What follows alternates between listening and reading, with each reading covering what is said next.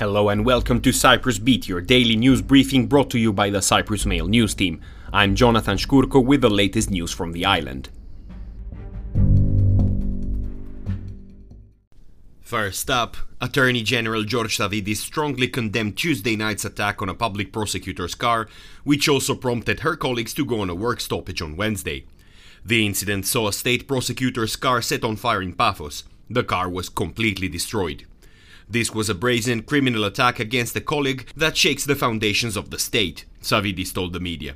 He met Justice Minister Marios Hartsiotis and the Chief of Police in Paphos to discuss the incident. There is no more room for tolerance, he said. The car fire is the second attack against a legal service staffer in a span of few weeks. The female prosecutor is known for her work in relation to drug related cases, while her husband is an officer in the Paphos drug squad.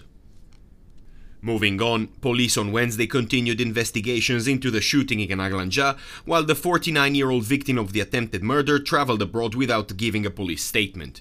According to police spokesperson Christos Andreou, it is not known whether the victim's trip had been planned ahead of the incident on Monday, during which shots were fired at his car while he was driving on Larnaca Avenue. It is also unknown to police whether the victim had received threats. We were hoping that with his testimony he would shed some light in the direction of the investigation, Andreou said, expressing his disappointment at the man not giving a statement.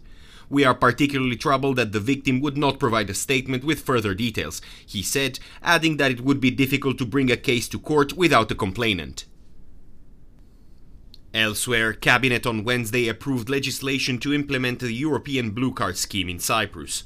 The scheme, touted as Europe's answer to the United States Green Card, aims to encourage skilled workers from third countries to move to the EU. The proposed changes aim to adopt a more flexible framework for the entry and residence of high skilled workers from countries outside the EU, explained Interior Minister Konstantinos Ioannou. High skilled, Ioannou explained, includes workers who have a higher education qualification from a course at least three years in length, as well as managers and professionals in the information and communication technology sectors, with three years of relevant professional experience in the seven years preceding their application. The Blue Card scheme is being rolled out in 25 out of the bloc's 27 member states, with Denmark and the Republic of Ireland electing to opt out. Meanwhile, the UK's Foreign Secretary David Cameron appeared to have sunk Cyprus's maritime humanitarian corridor ambitions after he told the House of Lords that the best way to get aid into Gaza is through trucks. Taking questions over an Israel Gaza ceasefire, he told MPs that supplying aid to Gaza via the beach is an extremely difficult option. He stressed that Britain is looking at every single possible way to get aid in. Cameron said, there are maritime options, and we had a ship leaving Cyprus and taking aid to Port Said in Egypt. The so called over the beach options of trying to land aid in Gaza through the beach are extremely difficult for reason of operational security and other issues.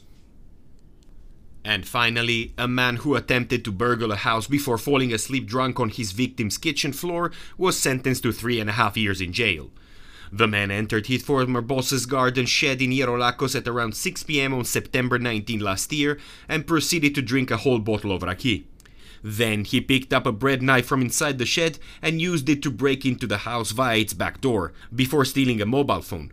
He then fell asleep on the kitchen floor. He was later found by his former boss, who called the police. They arrested him at the scene and took both the bread knife and the mobile phone as evidence.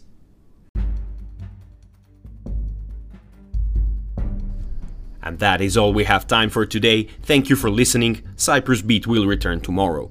For more news, analysis, and content, please visit cyprus-mail.com.